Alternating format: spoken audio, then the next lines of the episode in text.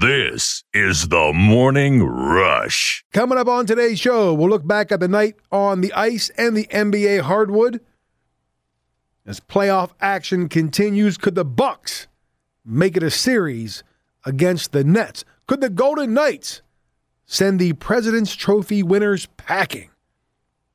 Could we see the college football playoff expand? And in a big way. A legendary college football coach is being accused of looking the other way in a very serious matter.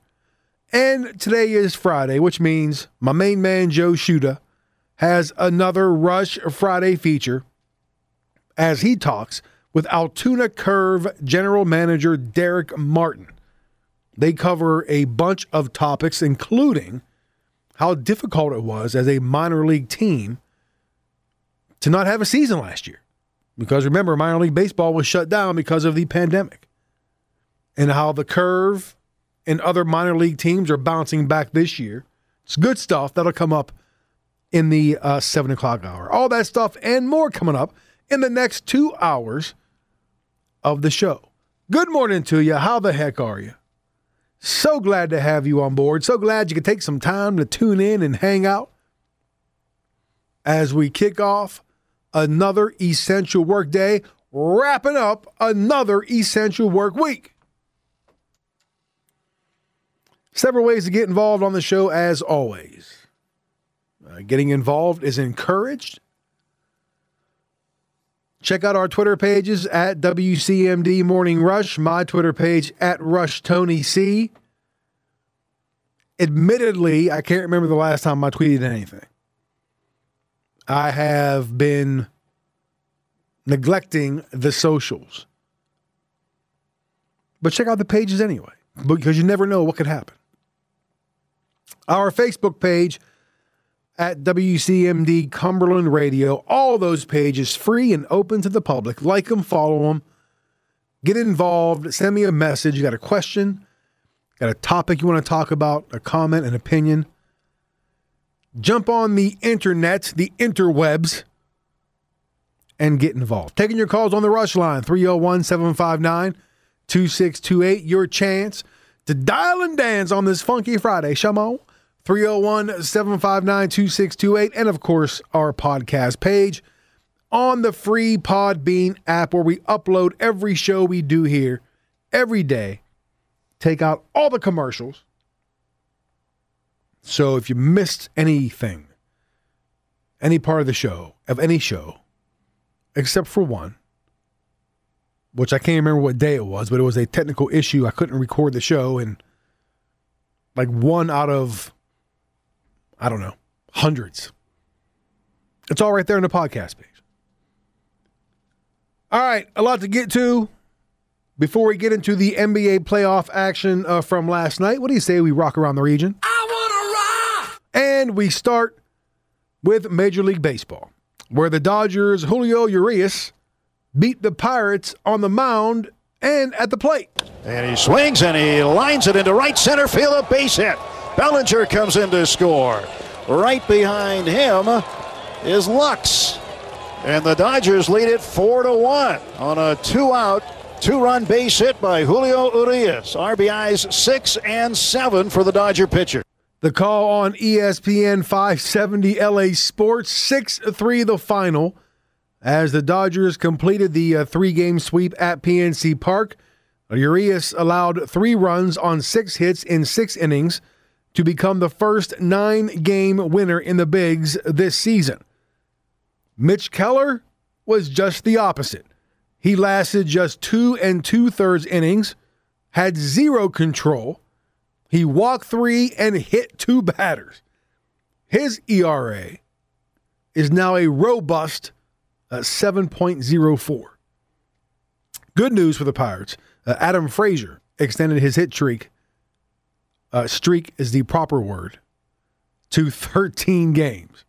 Hit streak. Hit streak. There's an S in there. Hit streak. To 13 games. Since getting over 500 at 12 and 11 in late April, the Bucks have gone 11 and 27 and are now 15 games under 500 and 11 games out of first place.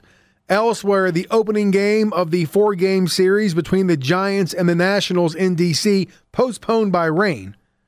It will be made up as part of a doubleheader tomorrow. And the Orioles were off yesterday. They'll open a three-game series at AL East leading Tampa Bay tonight. In high school tennis, Allegheny's Jonathan Nelson and Mountain Ridge's Rachel Jones won the boys and girls 1A West section titles yesterday. I do believe those matches played at the Ridge. Jones beat Allegheny's Sophia Kucher 6-2 and 6-2 in the girls' final. Fort Hill's Abby Mandel and Kelly Mandel won the girls' doubles title. Nelson beat Fort Hill's Connor Nichols in the boys' final 6-1 and 6-2. Mountain Ridge's Joey Oyer and Jacob Ritchie won the boys' doubles title. Mountain Ridge's Maddie Werner and Connor Lewis won the mixed doubles crown. All of those winners advanced to the 1A West region finals tomorrow at Boonesboro. In college baseball, a pair of Potomac State players earned NJCAA All-America honors. Infielder Graham Brown was named to the All-American third team, while pitcher Brandon Schaefer received honorable mention. And in high school track and field, the West Virginia State track meets underway in Charleston. Class A already wrapped up. The Williamstown girls and Doddridge County boys won the Class A team state titles yesterday. There were a few double A events yesterday, or last night as a matter of fact. In the boys' 3,200-meter run, Frankfurt's Garrett Ferguson, just a sophomore, finished third. Fairmont Senior's Logan Zucchelli, he's having trouble this morning. It's a Friday. He won the meet, or the race. Winfield's Matthew Schneckenberg was second, and Garrett was third. Frankfurt's Anthony Sanders, sixth in the race, and Xander Shoemake was 10th. In the girls' AA 3200, Frankfurt's Addie Lease finished 8th in that race. Brooke Jacobs, 11th. Jillian Griffith was 12th. In the boys' 400-meter dash, Kaiser's Jack Stanislawczyk finished 2nd, just behind Pike View's Logan Keaton. Kaiser's Seth Ernest finished 5th. Oh, no, I'm sorry. I take it back. There were actually three sections in that race. Kaiser's Seth Ernest finished 1st in Section 2. Stanislawczyk finished 2nd in the Section 1 race. And in the girls' 400, I'm trying to see here, anybody, Frankfurt's Haley Smith was 5th in the Section 2 race. So there you go. The majority of the AA events will take place today. And I guess yesterday was an absolute monsoon down at Laidley Field in Charleston. It was just pouring buckets. I saw some pictures on the Book of Faces, and it was a deluge. Everybody had to run for cover. I saw pictures like in the concourse, there's these massive puddles of water everywhere. But the thing about track and field, if it's not lightning, they're running. They're running, they're jumping, they're doing their thing. Rain or shine. Hopefully they'll have better weather for today's action. And that is your Rock Around the Region, brought to you by the Kappa Rally Group. Got to admit, I'm hurting today. Just a little bit. Mentioned yesterday, in case you missed it, I said, like, if you ever want to know how much work you really need done on your house, throw a party. All right? Throw a party. Not just like one or two people, like a party. Because my son's graduation party is tomorrow.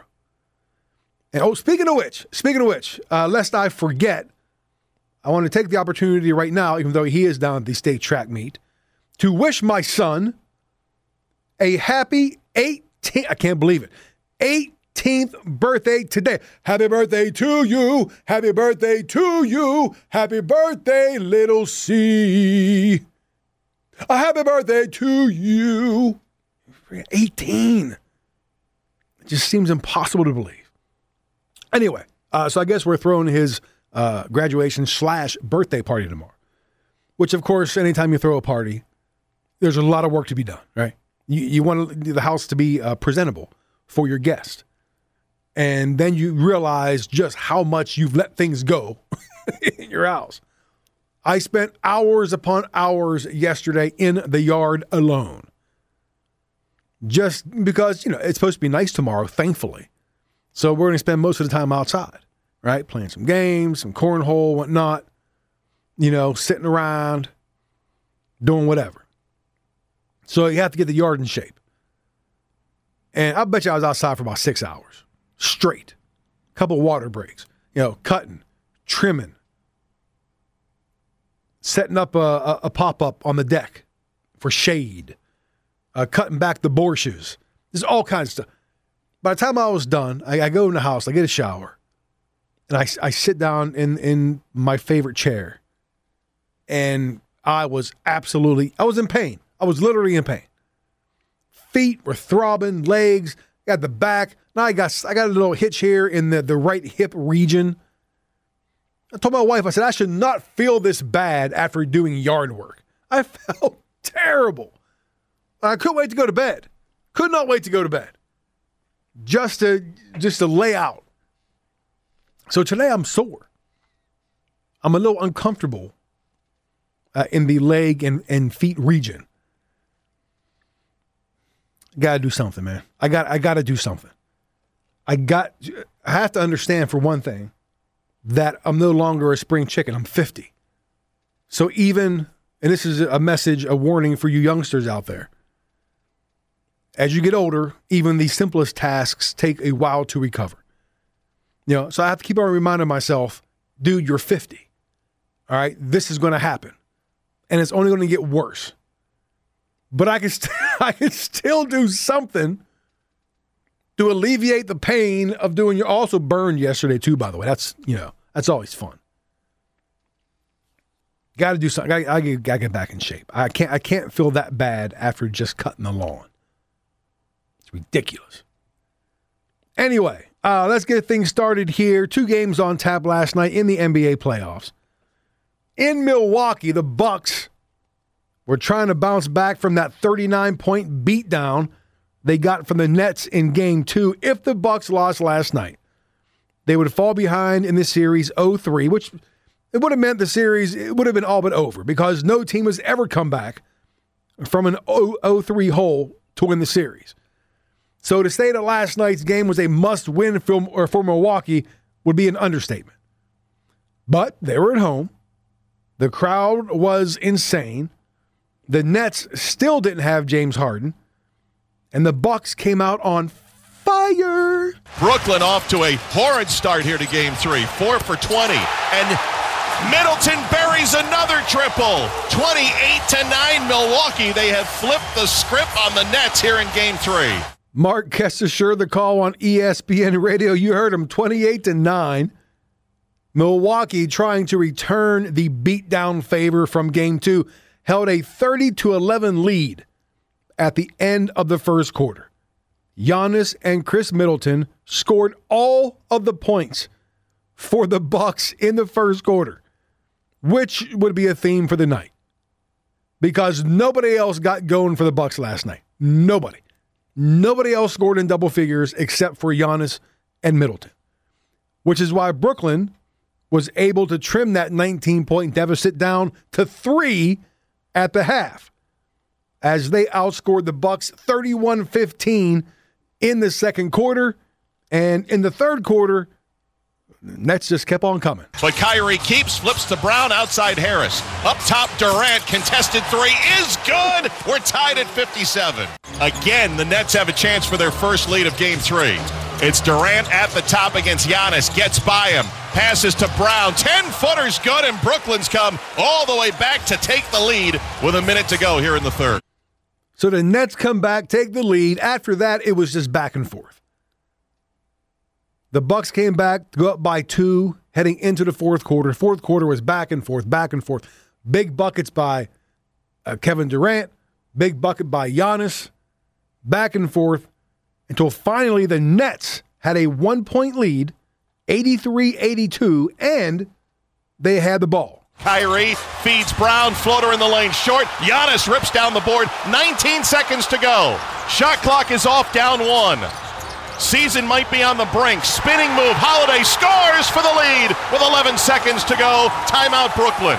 Drew Holiday, who scored just 9 points in the game, none bigger than that layup, with 11.4 seconds left to make it 84-83, a couple of free throws, put the Bucks up by three, but the Nets still had one last chance to send the game into overtime, the ball in the hands of their best player. 2.1 seconds to go. Here comes the trigger. Griffin looking, down three, into Durant. Durant with one dribble, gets off a three, and missed it at the horn. The Milwaukee Bucks blow a 21-point lead, but hang on and rally, and they're in the series. Final score, Bucks 86, Brooklyn 83. That's right. 86-83, the final. A 1990s-style game broke out last night, 86-83, a game that set basketball back about 30 years. For the Nets, it was their lowest scoring output of the season. For the Bucks, it was their lowest output since, well, Game 2, when they lost by 39. It's not very often you score 86 points in back-to-back games and you end up 1-1. But hey, the Bucks will take it, right? A win is a win is a win, especially when you're trying to get back into the series.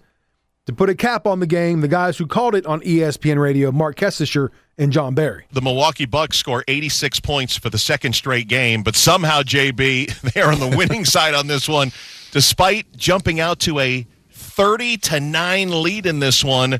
They gave that lead entirely up and had to hang on. Drew Holiday had a big basket, and Giannis and Middleton went for 68 points tonight. Yeah, you know, they were terrific in that first quarter, and it was exactly what Steve Nash told us before the game, is they were going to be more physical, and they were going to go right at us in the paint, and that's exactly what they did. Giannis was terrific on the interior. Middleton got some easy looks, and the two of them had 15 apiece in that first quarter. They were the only ones that scored, and they led 30-11, and then the second quarter completely got away from that, got three happy, didn't make any, and just played one-on-one basketball. They had 12 assists on the night.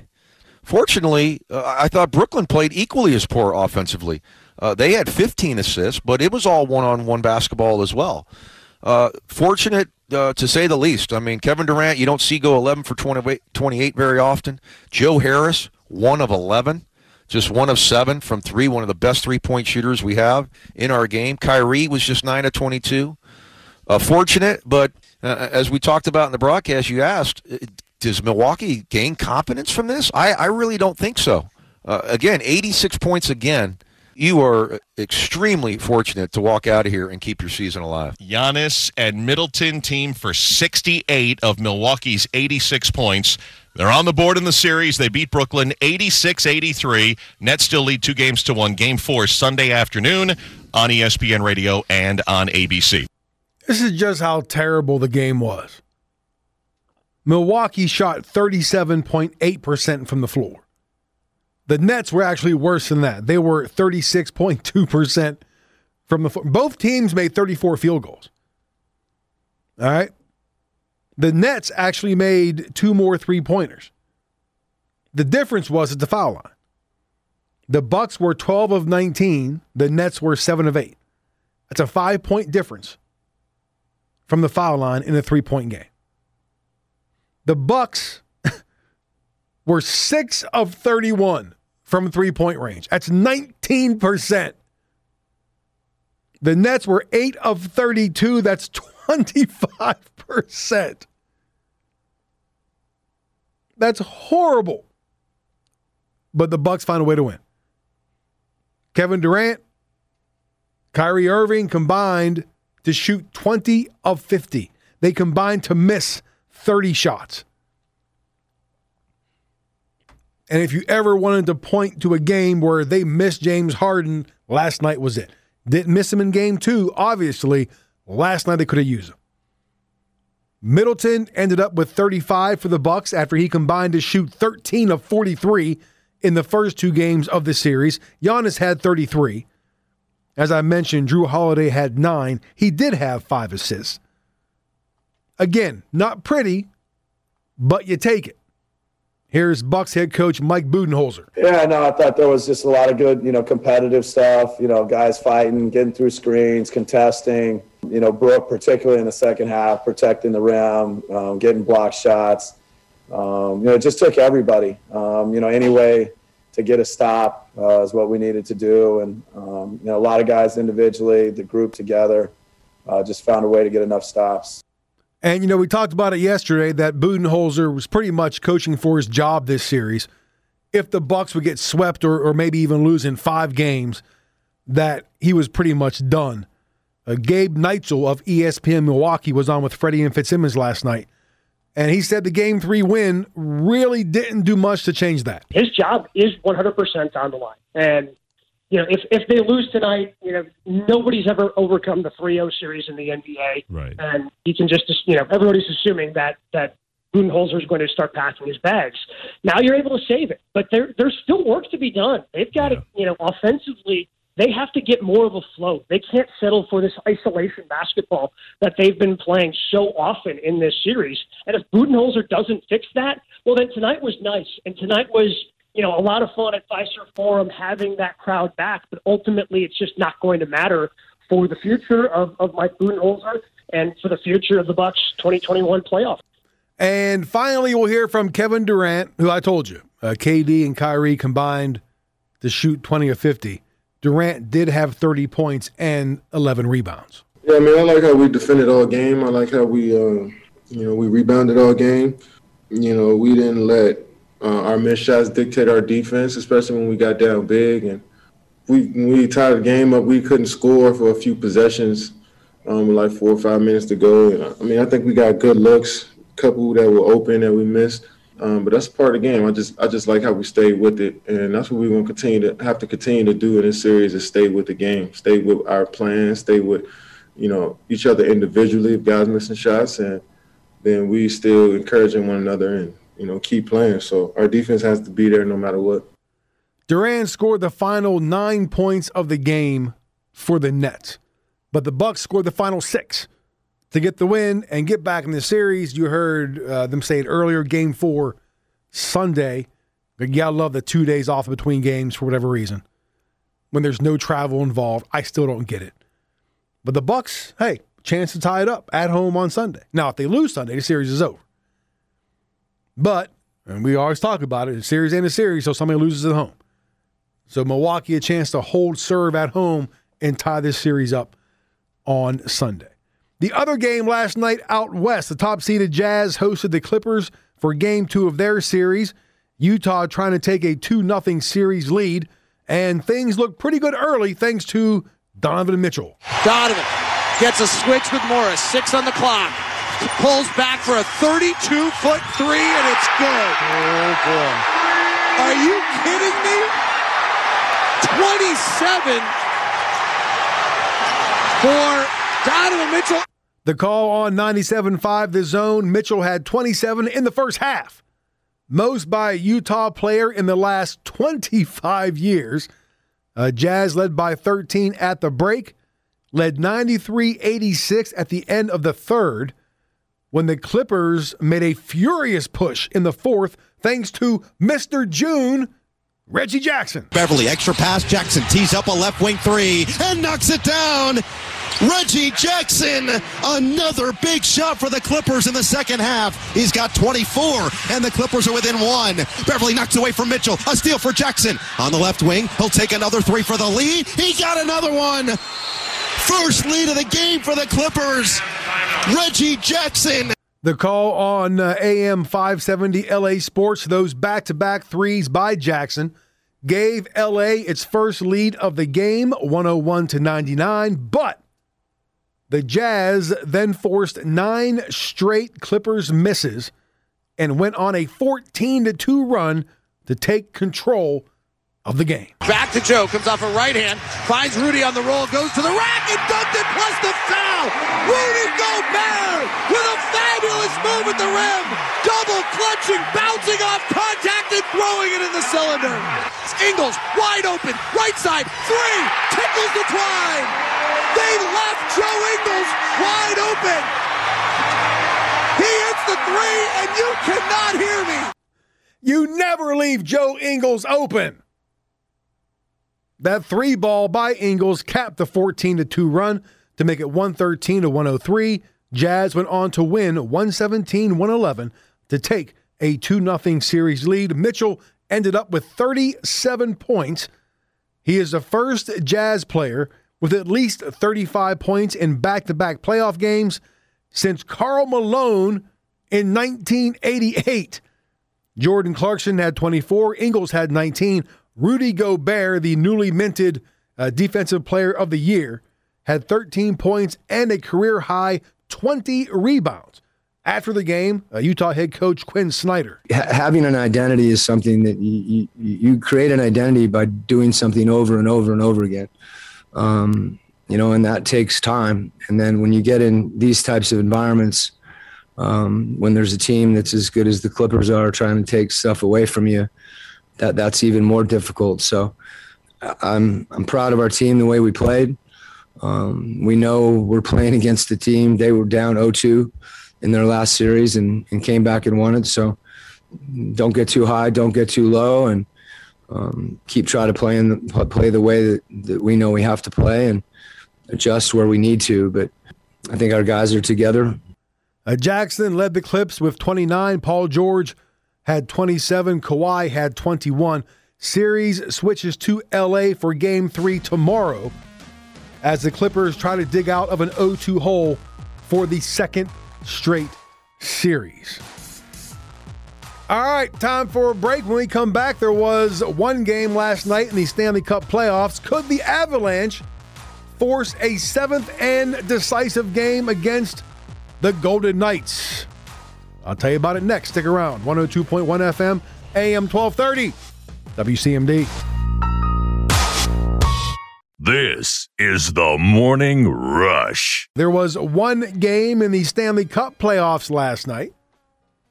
Game 6 between the Golden Knights and the Avalanche. That game was in Vegas. The Knights trying to close out the President Trophy winner, which, in case you don't know, if you don't follow hockey, it goes to the team with the most points in the regular season, and that was Colorado. Avalanche won the first 2 games of the series. Golden Knights won the next 3.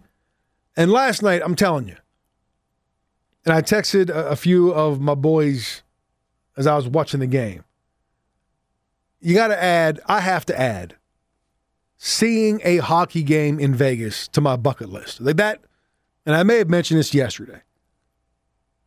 You talk about the show they put on before the game starts that gets that Vegas crowd into just an absolute frenzy. There's nothing like it. Nothing like it. Not just in hockey, but probably any professional sport. The atmosphere for a Vegas Golden Knights hockey game is off the charts. That's got to be on the bucket list, to go see a hockey game in Vegas. As I've mentioned a couple times already, I'm rooting for Vegas since the Penguins are out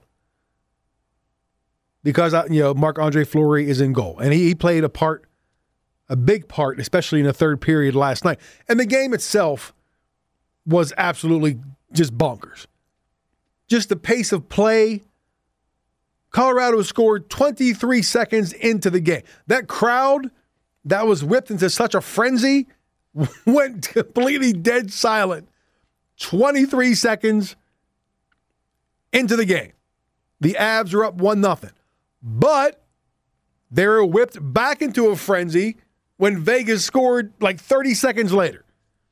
2 goals within like the first minute of the game. And then it went back and forth from there. Vegas was up 2-1, then it was tied 2-2. Vegas was up 3-2, and then in the second period it was tied 3-3. And it stayed that way until late in the second period. Nemeth off the near glass, can't clear the zone. Bounces around toward the high slot. Pacioretty and now Tuck shoots wide. Rebound, score! Pietrangelo! The call on Fox Sports 98.9, Alex Pietrangelo. I got to get his name right. He was the hero last night. Alex Pietrangelo. His first goal of the playoffs put the Golden Knights on top 4-3 again late in the second period.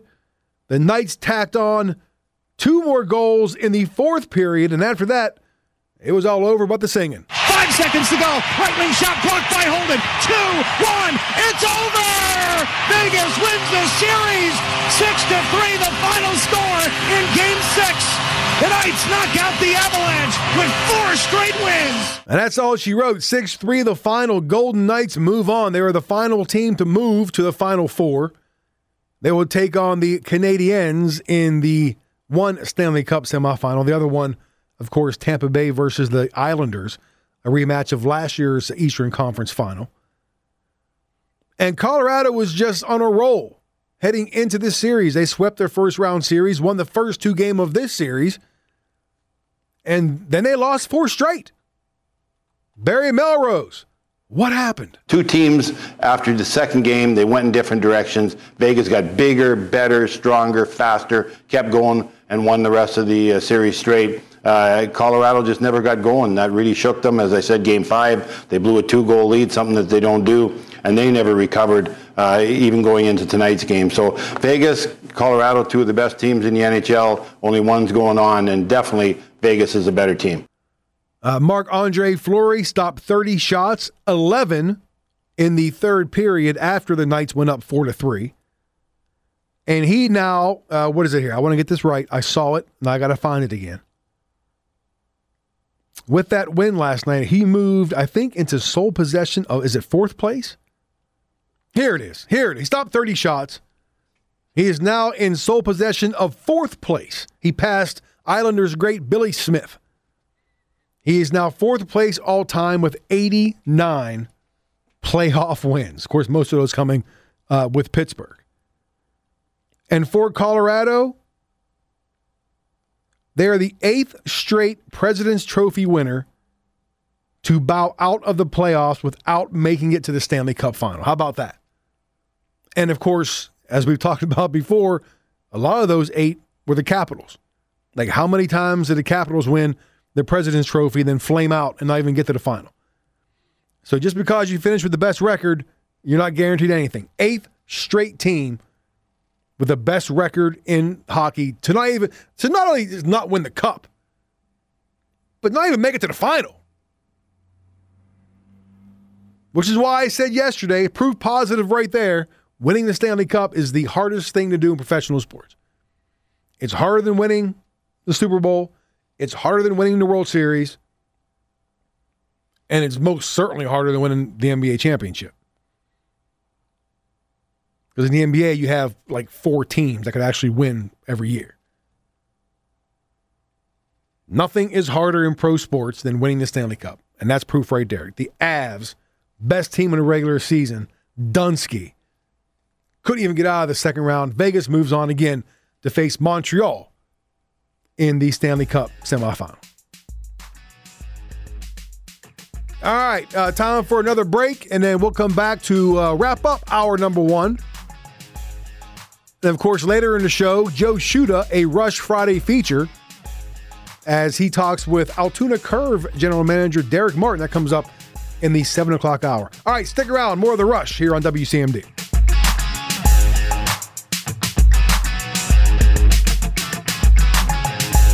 This is the Morning Rush. Tony C in the big chair, as always.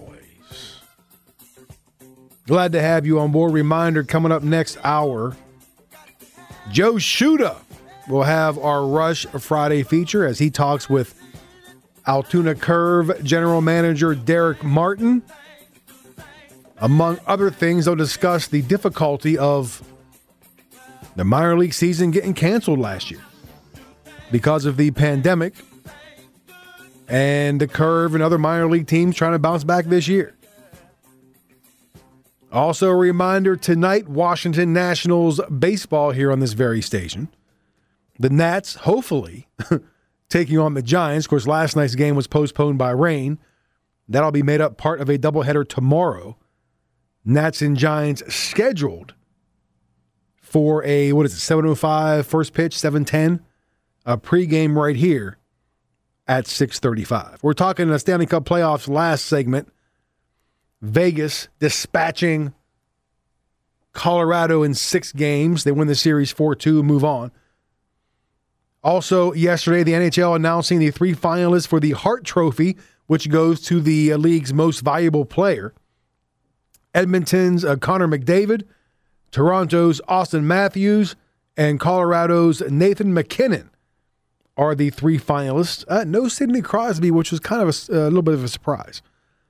McDavid is considered the front runner to win the MVP after he was just ridiculous this regular season. 105 points in 56 games. That's insane. He had 20 more points than runner-up, his teammate, Leon Draisaitl, who won the MVP last year. If McDavid wins it, that would make the Oilers the first team with different MVP winners in back-to-back seasons since the Bruins in 1968-69. Phil Esposito won it in the 68-69 season. Bobby Orr won it the next season, 69-70. McDavid won the Hart Trophy back in 2017, finished third in the voting in 2019. Matthews led the league in goals. He had 41 in 52 games. I can't imagine McDavid not winning this award.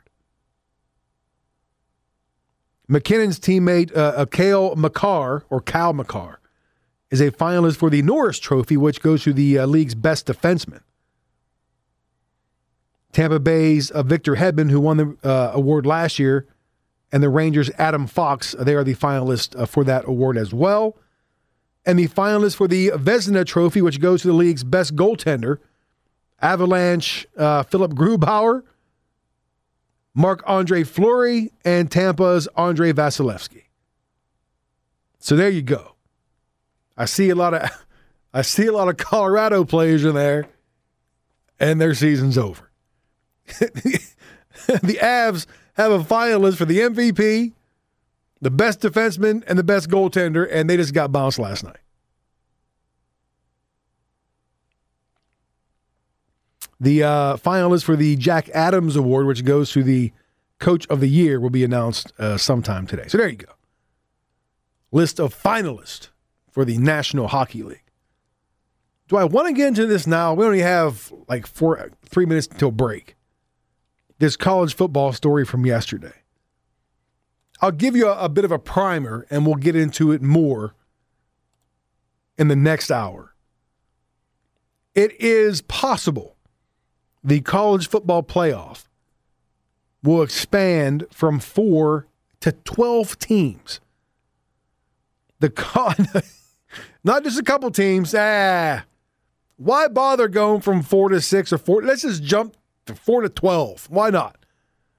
The College Football Playoff Management Committee will consider the expansion when it meets in Chicago next week. Now, again, this is just a proposal. They're going to consider it. Nothing is set in stone. No guarantee it's going to happen. But they will consider it and discuss it at the meeting in Chicago. One of the big, I don't want to call it a sticking point, but one of the things that stuck out is that this proposal does not include guarantees for conference champions, which I kind of thought would happen. Like anytime we would discuss expansion of the college football playoff, like how do you determine how many teams, who gets in? It's like, well, if you win, if you're a Power 5, if you win the Big 10, you win the ACC, you win the Big 12, that you're automatically in. That will not happen under this proposal. Instead, it'll be a bracket that will include the 6 highest-ranked conference champions. Now, remember, not when we say ranked, we're not talking about the Associated Press poll. We're talking about the CFP, the selection committee, their rankings. So the 6 highest-ranked conference champs. It doesn't say just Power 5. So it could be any conference, which really closes the gap between the Power 5 and what they called the next group of 5, the G5. And then the next 6 highest-ranked teams determined by the CFP selection committee. There would be no limit on the number of teams from one conference. And no league would qualify automatically. I guess we already covered that. So you could have a situation where you could have 4 teams, say from the SEC, make the top 12. No limits on teams from a certain conference. And no guarantees. Even if you win, and I guess this kind of protects against, there's a situation a couple years ago where Pitt played Clemson in the ACC championship game, and Clemson blew their doors off. Pitt was 7-5. Let's say Pitt upset, because they upset them in the regular season. This would avoid having a 7-5, Power 5 champ automatically get in. Now, the odds of that happening are very rare anyway, but this guarantees that it won't happen at all. So I kind of like that there's no guarantees, because now, remember last year it was a big situation with, Cincinnati, who won the Conference USA, and people were like, oh, they should be in one of the big games. If they're ranked high enough, then they get invited to the party, because there'd be no guaranteed conference champs. I kind of like it. All right. We'll discuss this more next hour. And remember, next hour, Joe Sciutta in our Rush Friday feature. Stick around for that. 102.1 FM, AM 1230,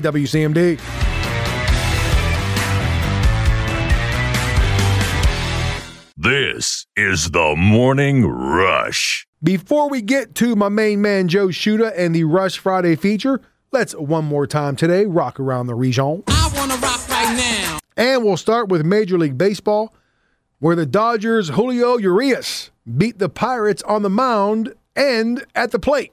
And he swings and he lines it into right center field, a base hit. Bellinger comes in to score.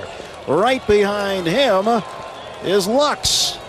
And the Dodgers lead it 4-1 on a 2-out, 2-run base hit by Julio Urias. RBIs 6 and 7 for the Dodger pitcher.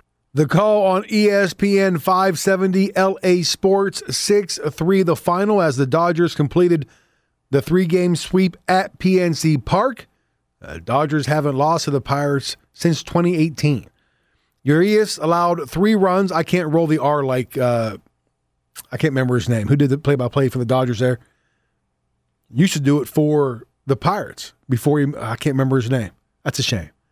Anyway, I can't roll the R like he does. Urias allowed 3 runs on 6 hits in 6 innings to become the first 9-game winner in the bigs this season. Same can't be said for the Pirates' Mitch Keller. He lasted just 2 2/3 innings and had 0 control. He walked 3 and hit 2 batters in those 2 2/3. His ERA is now a robust 7.04. Good news for the Bucks. Adam Frazier extended his hit streak to 13 games. Bad news for the Bucks. Since getting over 500 at 12-11 in late April, the Pirates have gone 11-27 and are now 15 games under 500 and 11 games out of first. So, there you go. Elsewhere, the opening game of the 4-game series between the Giants and Nationals in D.C. postponed last night by rain. It will be made up as part of a doubleheader tomorrow. Game 2, which I guess now is Game 1 of this series tonight. Catch the game, hopefully, weather permitting, right here on this station, pregame at 6:35. The Orioles were off yesterday They'll open a 3-game series at AL East leading Tampa Bay tonight. In high school tennis, Allegheny's Jonathan Nelson and Mountain Ridge's Rachel Jones won the boys and girls 1A West section championships yesterday. Jones beat Allegheny Sophia Kucher 6-2 and 6-2 in the girls' final. Fort Hill's Abby Mandel and Kelly Mandel won the girls' doubles title. Nelson beat Fort Hill's Connor Nichols in the boys' final 6-1 and 6-2. Mountain Ridge's Joey Oyer and Jacob Ritchie won the boys' doubles crown. Mountain Ridge's Maddie Werner and Connor Lewis won the mixed doubles title. All the winners advance to the 1A West Region Finals tomorrow at Boonesboro. In college baseball, a pair of Potomac State players earned NJCAA All-America honors. Infielder Graham Brown was named to the All-American third team, while pitcher Brandon Schaefer received All-American honorable mention. And in high school track, the West Virginia state meets are underway in Charleston. The Class A meets are already in the books. They finished up yesterday. The Williamstown girls and Doddridge County boys won the Class A team state championships. There were some Double A events yesterday. In the boys' 3,200-meter run, Frankfurt's Garrett Ferguson finished third in the event. Fairmont Senior's Logan Zucchelli was first. Winfield's Matthew Schneckenberg was second. Frankfurt's Anthony Sanders finished sixth, and Xander Shoemake was 10th. In the girls' 3,200, Winfield's Rachel Withrow was the winner. Frankfurt's Addie Lease finished 8th. Brooke Jacobs 11th, and Jillian Griffith was 12th. In the boys' 400-meter dash, in the Section 1 race, Kaiser's Jack Stanislazic finished 2nd. In the Section 2 race, Seth Ernest from Kaiser finished 1st. In the girls' 400-meter dash, Frankfurt's Haley Smith finished 5th in the Section 2 race. There you go. The majority of the AA events will be today. Hopefully, better weather than they had yesterday. I saw some pictures on the Book of Faces, and it was an absolute torrential downpour there at Laidley Field. Saw some pictures of people walking through the concourse, just massive puddles everywhere. But track and field, man, if there's no lightning, they're going to do it, rain or shine. So they did it. Running and jumping through the raindrops. Hopefully, they won't have to do that today. And that is your Walk Around the Region, brought to you by the Caporale Group. All right, today is Friday, which means my main man, Joe Shuda, has another Rush Friday feature for us. You can get all of Joe's stuff on his website, all his long-form interviews, his short forms, his 2-minute timeouts, his website, 2minuteto.com. That's the number 2. MinuteTO.com. Today's Friday feature, Joe talks with Altoona Curve General Manager Derek Martin. It's time for the Rush Friday feature with Joe Shuda. I guarantee you that my guest on the Rush Friday feature will be in a much more positive mood than he would have been this time last year. Derek Martin, General Manager of the Altoona Curve. Let's take some time to talk Altoona Curve baseball, and thank goodness it's not last year this time. Yeah, we wouldn't have much to talk about. That is unbelievable. What a year it was.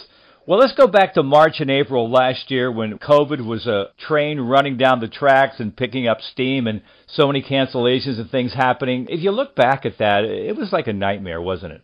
It was. It's going back to mid-March. I was actually getting ready to, I think it was Friday, like March 13th or something, and we were following this a little bit more. I was just like, is this something we need to worry about here? Because I was actually leaving for spring training on Saturday, and then everything basically got canceled that Friday, and I was just like, well, it's I better cancel my air flight to go down. And I thought it was, I was like, okay, maybe a couple-week thing. Well, it's been a long 2 weeks. Yeah, it was actually more than 600 days until you played baseball. One of the things that people have to understand is that the cancellation was more than just the players not playing baseball, but you've got employees, sponsors, expenses for the stadium, so many things to be involved with. And explain that to our listeners, how difficult that was and a lot of decisions you had to make. And then the other question was, when is this going to end? Is it ever going to end? This is something that happened every 100 years. Yeah, this is it's kind of like at your house, Joe. It's whether you're working or not, you still have your electric bill, your gas bill, all your utility bills. Those don't stop. But that was honestly the least of our worries. It's we employ during the baseball season 310 people. It's typically we had 27 full-time staff members, and then the rest were game day staff.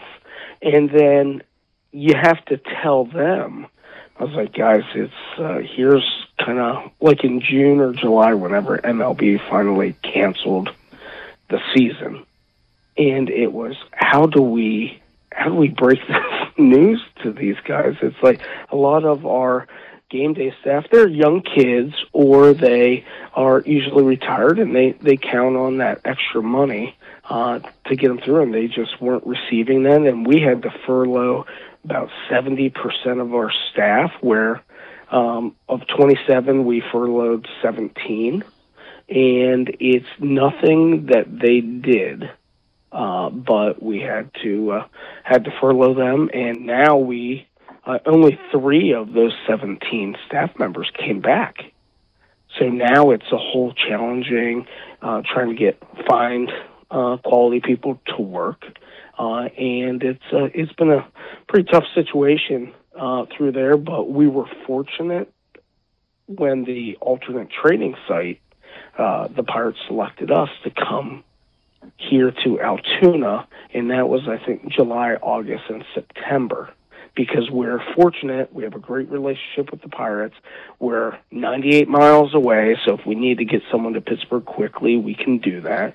And that was really a saving grace for us and our staff, and kind of it's weird where you don't think that you miss hearing the crack of the bat, but the first hit during BP, and it was kind of refreshing to see, because everyone was down in the dumps here, super depressed, and it kind of gave some positivity back into there, where we weren't having games come in and didn't have any revenue coming in for 18 months. But it's the Pirates, they helped us with some of our utility bills, some of the salaries for our staff members to really keep the ones that we could on board for during that tough time. Joining us on the Rush Friday feature, Derek Martin. He's general manager of the Altoona Curve. You also had to deal with, and it actually wasn't a problem for Altoona, but the whole idea that Major League Baseball was going to contract teams. Was there ever any concern that maybe Altoona was on that list?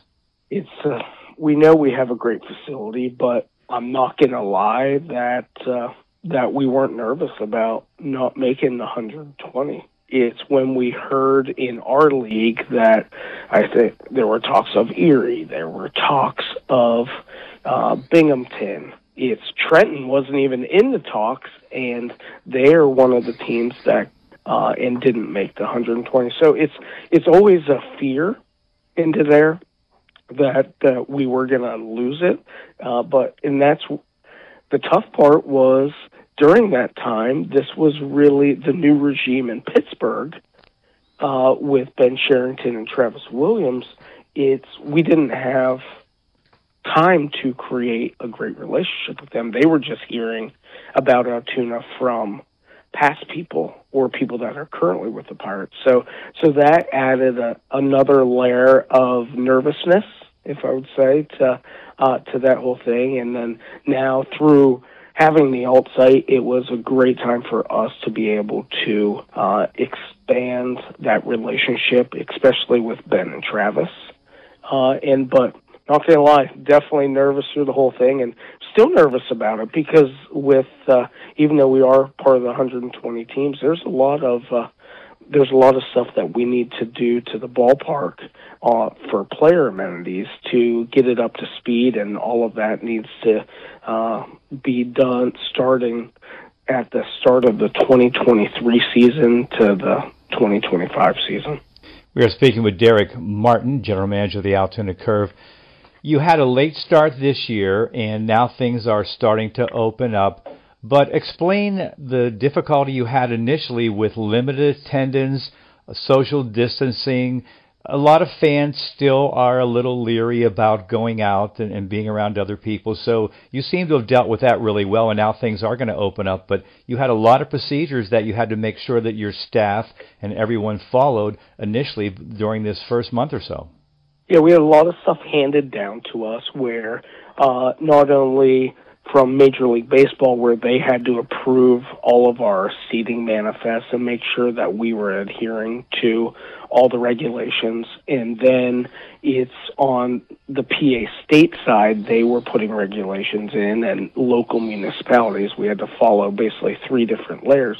And for the most part, it worked out well. There were some people that were very, very angry with us because they couldn't sit in their original seats for May, and we had to move them. Some of the season ticket holders that they've always been in the first level, we had to move them up to the second level, and it was no rhyme or reason on who was getting moved. It was honestly a puzzle that you're trying to maximize the seating bowl with what you had, and some people had two tickets, some had one, some had three, some had five, and trying to put that the pieces of the puzzle together to maximize what we could, because our capacity, we can go 10,000 people here.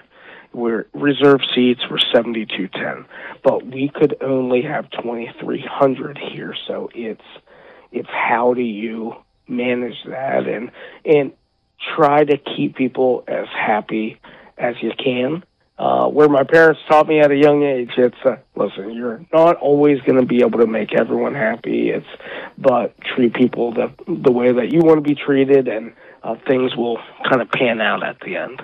Well, now that things have opened up at Peoples Natural Gas Field, let's talk about some of the promotions coming up this year, and one is, for those of us in the Cumberland area, is the Allegheny School District Weekend that's coming up, and explain what that's about and some other promotions you have coming up, bobbleheads, fireworks, etc. Yeah, I appreciate you bringing that up, Joe. It's Maryland, and especially Allegheny County, is super important to us. It's amazing when you run reports through the ticket system. It's a lot of our fans attend from Allegheny County. And we recognize that, and we want to celebrate that. So we've been doing it for the last few years, that we carve out a weekend to give basically Allegheny. We partner with the school districts down there, and they send out flyers and stuff, and we give them discounted tickets because we love having them come here. They're great, very passionate baseball fans.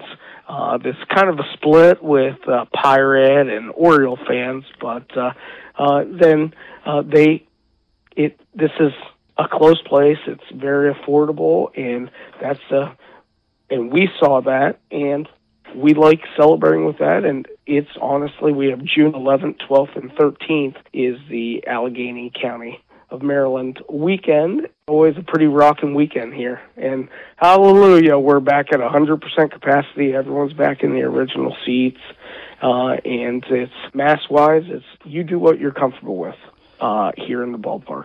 The other great thing is a lot of people take road trips, and I'm sure you've had people who've said to you, I travel around the United States and go to ballparks, go to minor league parks, major league parks, and the great thing is with the accessibility with I-99, it's a great, easy trip, and there's a lot of other things around in Blair County. But I think a lot of times people who live in Blair County don't appreciate this. Like everything else, people in their own area sort of put it down. It's an attraction for people to take road trips, isn't it?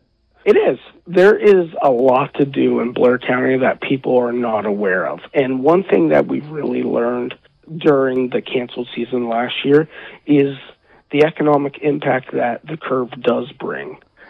to our region, whether it goes to hotels. It's, if you haven't been to the Horseshoe Curve, Fort Roberto, there's a lot of state parks around, and downtown Altoona, it's amazing what they're doing down there, and they're basically revitalizing the whole downtown. There's several breweries that came in, lots of different restaurants that are popping up, and everyone's doing a lot of work because it's a great destination place now. The other thing is, not only do you have baseball, but you have events when the team is not at home. And I think we have the July 3rd curve stock. Now, you're saying that all the hippies and old people can still come out? Is that how it works? Of course, at Woodstock, there's 20 million people now claim that they went to Woodstock, even though there were maybe like 500,000. So explain what that's going to be about. Yeah, so that's our staff got together. I was like, listen, what does everyone like to do? We like to listen to music. It's the highly attended games are usually when we have fireworks. And it's, let's put two and two together. We're not, unfortunately, it's been a long time since we weren't home on July 4th. And the community really enjoys our 4th of July fireworks show. And we honestly don't want to disappoint the community. It's through people I talk to, and I know you're the same way, it's where this really got inspired from our sales staff talking to everyone, and there's still so much negative energy out there. And I was just like, listen, I'm sick of the negative energy. Let's put a positive community event out there. Our staff will get the sponsorship dollars to keep the tickets very affordable, and for a fun day at the ballpark where you're going to have music. We're going to have a large 4th of July fireworks show on July 3rd on that Saturday, because not everyone's going to honor and close their businesses on Monday.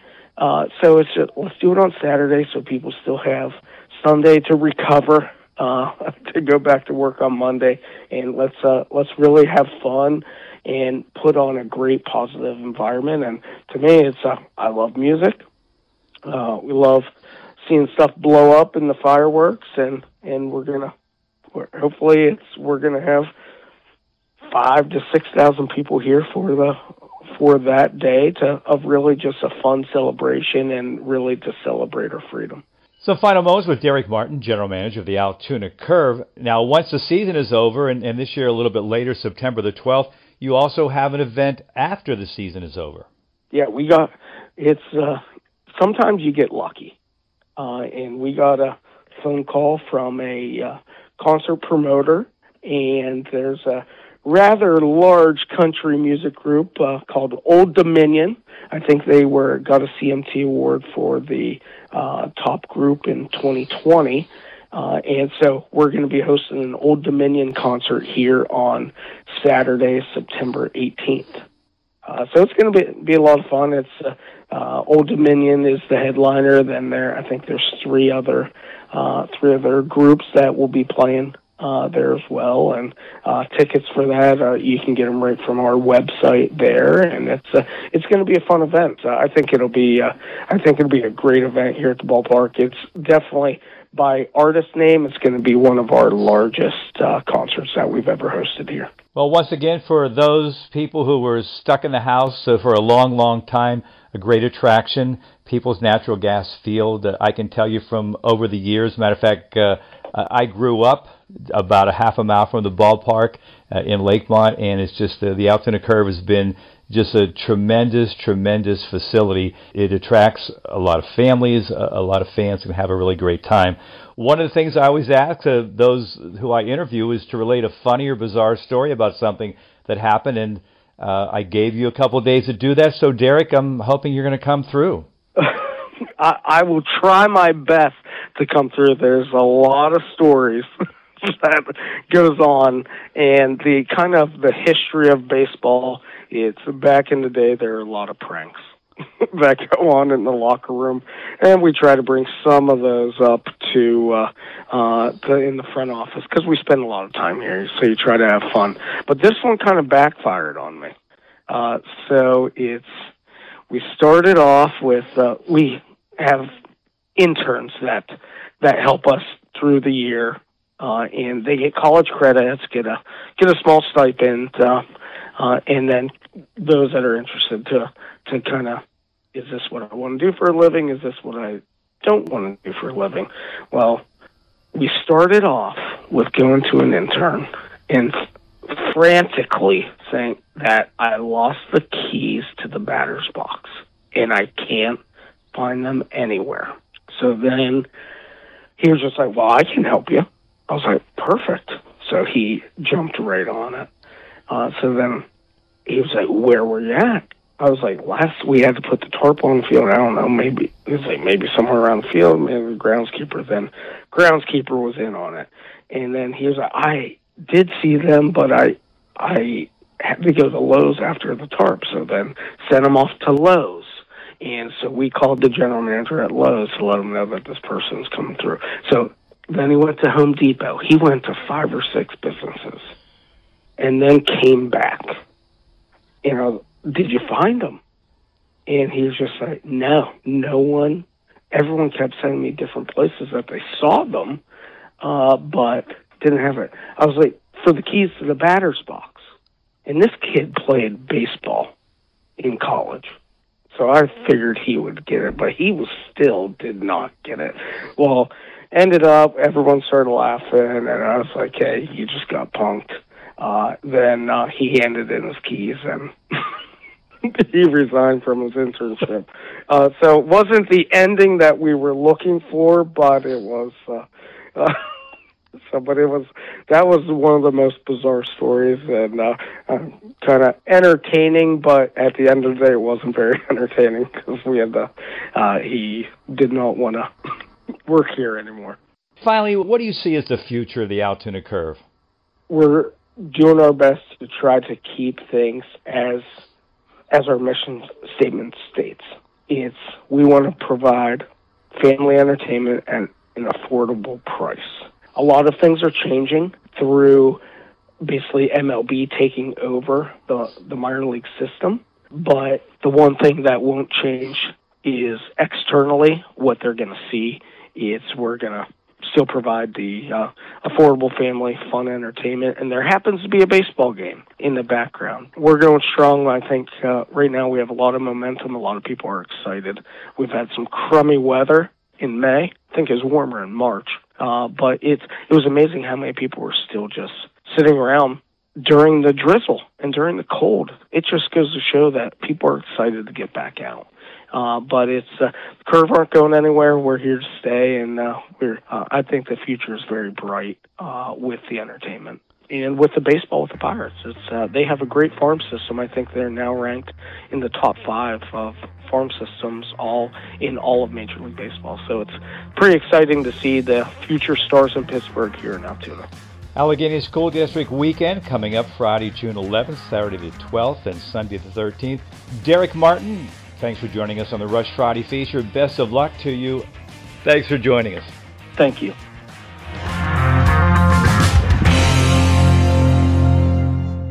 This is the Morning Rush. The College Football Playoff Management Committee will consider expanding the current 4-team field to 12 when it meets in Chicago next week.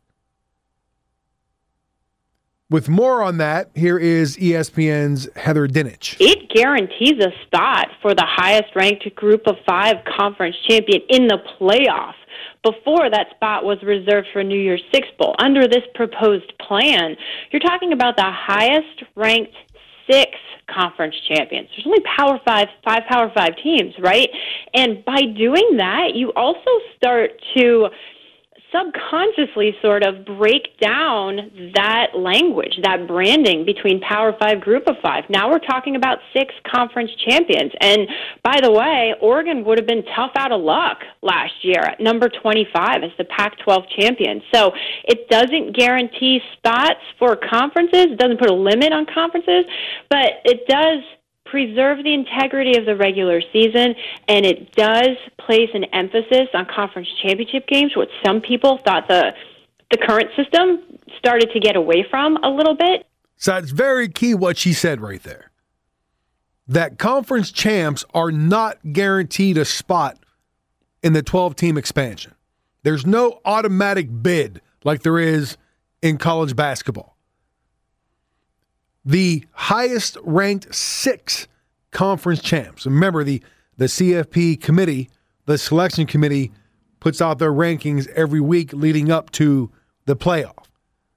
So in a situation last year where she mentioned Oregon was ranked 25th and all the hubbub was about Cincinnati being left out, what is it? I get confused. Are they the AAC or Conference USA? I think they're AAC, right? The American Conference. If this expansion was put in place last year, Cincinnati would have been in the playoff and Oregon would have been left out as a Pac-12 champ. It's the highest ranked 6 conference champs, no automatics, which I think is big. And then the 6 highest ranked other teams after that, after the conference champs determined by the selection committee. There would be no limit to how many teams from one conference can get in. So get used to, if this goes through, seeing 3-4 SEC teams every year. And again, this is just the beginning stages. Nothing is set in stone. They're going to consider it next week. It won't happen anytime soon, but at least it's getting talked about. Because, you know, for years, there was no playoff. You know, you had the polls and you had the BCS and all that stuff, and then we got a playoff, and that's not good enough because it seems like it's the same 4 teams. And how this expansion would work is the 4 highest-ranked conference champs, again, as determined by the selection committee, they would be seeded 1-4 and receive a first-round bye. Teams 5-12 would play each other in the first round on the home field of the higher-ranked team. So home field advantage in that first round. I like that. The quarterfinals and semifinals would be played in bowl games, and the national championship would be at a neutral site.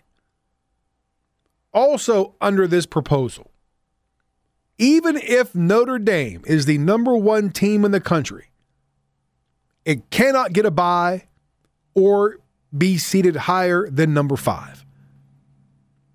Being punished for not being in the conference. They could be the number 1 team. The CFP, the selection committee, could come out and say Notre Dame is the number 1 team in the country, but they'll be seated 5th because they can't be a conference champ. Take that for what it's worth. Now, again, this is just a proposal. Even if they consider it next week and they say, all right, this is a great idea, let's do it, it's not going to happen for a while because CFP Exec Director Bill Hancock said that the playoff will not expand this year or next.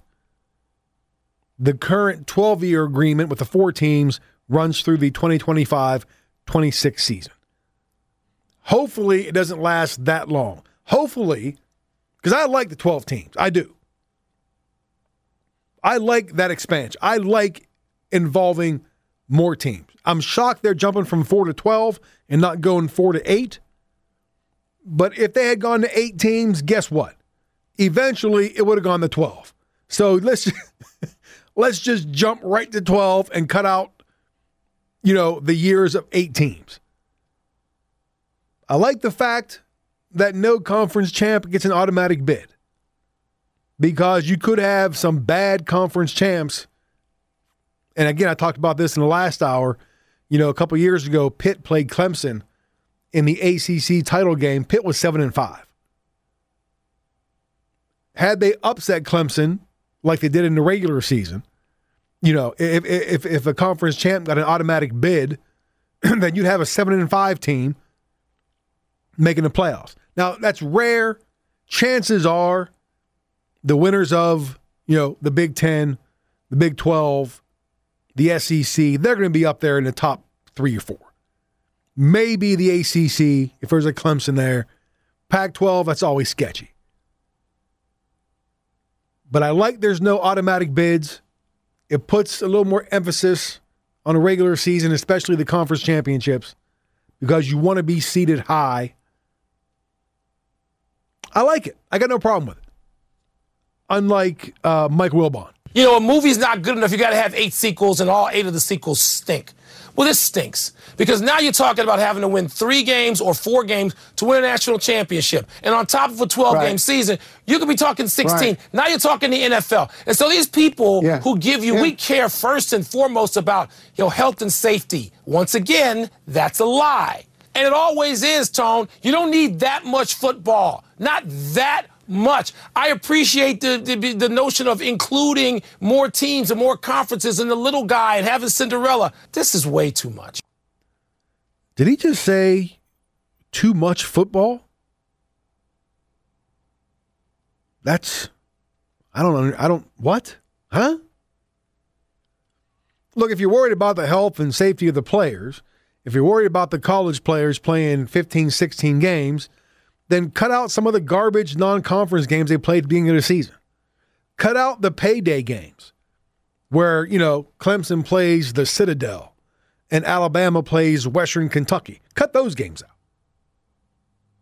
Now, the one, I don't want to call it a complaint, but I guess the one con to this expansion is that there may be teams, they might be a little more scared to schedule tough non-conference games. Because if you lose those games early, you'll drop in the selection committee's rankings. So you could lose 2 non-conference games. If you lose 2 conference games, you're sitting with 4 losses. If you're sitting with 4 losses, you won't get ranked high. So even if, again, in a case like Oregon this past year, you might be sitting there winning the Pac-12, but you're ranked 25th. So that might scare some teams away from scheduling tough games out of conference. Aside from that, I don't see an issue.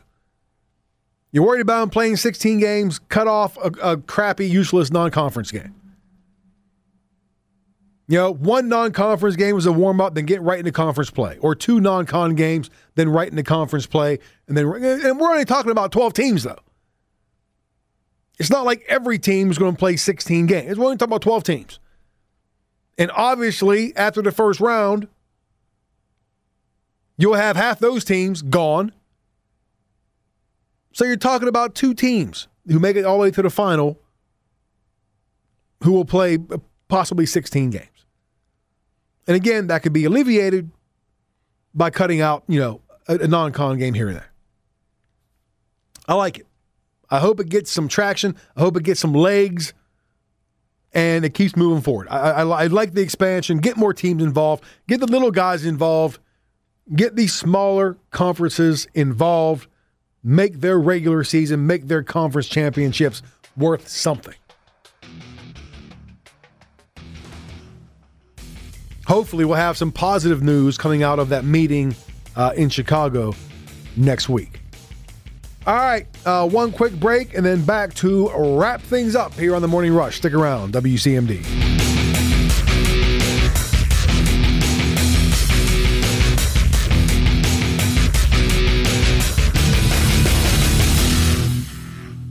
This is The Morning Rush. And I hate to wrap up the week with such on such a serious tone, a downer note here, but it is worth mentioning. Legendary Michigan head coach Bo Schembechler. You see this? Being accused by his son and 2 former players of basically looking the other way when complaints of abuse were made against former team doctor Robert Anderson. Matt Schembechler was joined by former Wolverines Dan Kwiatkowski and Giovanni Johnson at a news conference yesterday in Michigan to share their stories. Kwiatkowski played offensive tackle at Michigan in the late 1970s. Johnson was a receiver in the early 80s. Both men said they talked to investigators about being molested by Anderson, but made their identities known publicly for the very first time earlier this week. With more on this story, ESPN's Michelle Steele on SportsCenter yesterday. A larger-than-life statue of Bo Schembechler stands outside the hall that bears his name on the University of Michigan campus. For how much longer is an open question as more abuse survivors of team doctor Robert Anderson come forward, survivors that now include Bo's own son, Matt Schembechler. My father sent me to Dr. Robert Anderson for my first physical exam. Around 1969, I was in the fourth grade, but what Dr. Anderson did made me uncomfortable. He fondled my genitals and conducted an invasive rectal exam with his finger. When Bo got home, I told him what happened. That did not go well. I tried to tell him repeatedly, but my effort earned me a punch in the chest. Matt Schembechler, alongside two former Wolverine football players, Daniel Kwiatkowski and Gilvani Johnson, and their attorneys held a press conference to spotlight what they allege was a culture of abuse at Michigan. Johnson said he reported Anderson's behavior directly to Bo, who he said would even threaten players with trips to the doctor. Only now do I realize how crazy it was to threaten rape as a way of motivating players to work harder. Bo knew. Everybody knew. It's hard to share this story, but I hope that in doing so, I can bring some peace and justice to some of the other survivors. Today's press conference comes exactly 1 week after Michigan head coach Jim Harbaugh defended Bo Schembechler's record, saying, quote, nothing was ever swept under the rug. He wasn't there in 69. He doesn't know about this stuff. He don't know what I went through. The University of Michigan released a statement that reads, in part, we condemn and apologize for the tragic misconduct of the late Dr. Anderson. The school adds that they are committed to resolving victims' claims. According to a January court filing, there could be more than 850 victims. I'm Michelle Steele for ESPN. Now, Matt Schembechler also said yesterday that, quote, Bo believed no man is more important than the team. Dr. Anderson was part of Bo's team, therefore he was more important than any man, end quote. Glenn Schembechler, Bo's son and Matt's brother, who is 10 years younger than Matt, says he doesn't believe Matt's story. He said if Bo had known that Anderson was sexually assaulting patients, he would have put a stop to it immediately. Now, he did say he could not refute the claims of other players, but said he didn't think Bo was aware that Anderson was doing what he is accused of doing. Now, it is worth noting that Glenn and Matt Schembechler haven't spoken to each other in more than a decade. Also worth noting that Matt Schembechler sued Bo and the university in 1999 over a dispute over sports memorabilia. Kwiatkowski said yesterday that when he told Bo Schembechler about the sexual abuse, Bo told him to, quote-unquote, toughen up. And again, here's this Anderson doctor who, there are over 800 claims of sexual abuse and sexual assault while he was at, over 800. This story sounds familiar, doesn't it? Now, here's the difference. What went down at Penn State, the alleged cover-up, Joe Paterno was still alive. Schembechler died in 2006. Anderson died 13 years ago. So neither can be held accountable for any of this. We really don't have an opportunity to hear from them. So you kind of, like a lot of times in these situations, you're taking people's word for it. But here's a situation where you have two sons of Bo Schembechler. One says that Bo knew about this stuff and let it go. And the other son says there's absolutely no way. So now you're kind of having to sit here and kind of sift through everything and try to determine, you know, who's telling the truth and who isn't. But you got these players coming out now. And again, you have the over 800 lawsuits claiming that Dr. Anderson, this doctor, did something wrong. I don't know, man. That's a lot. I'm saying it's a lot. A lot of times, in situations like 800? Not 8, not 80, 800. That's a lot of smoke. When usually you have that much smoke, there's some fire. Question is, did Bo Schembechler do anything to put that fire out?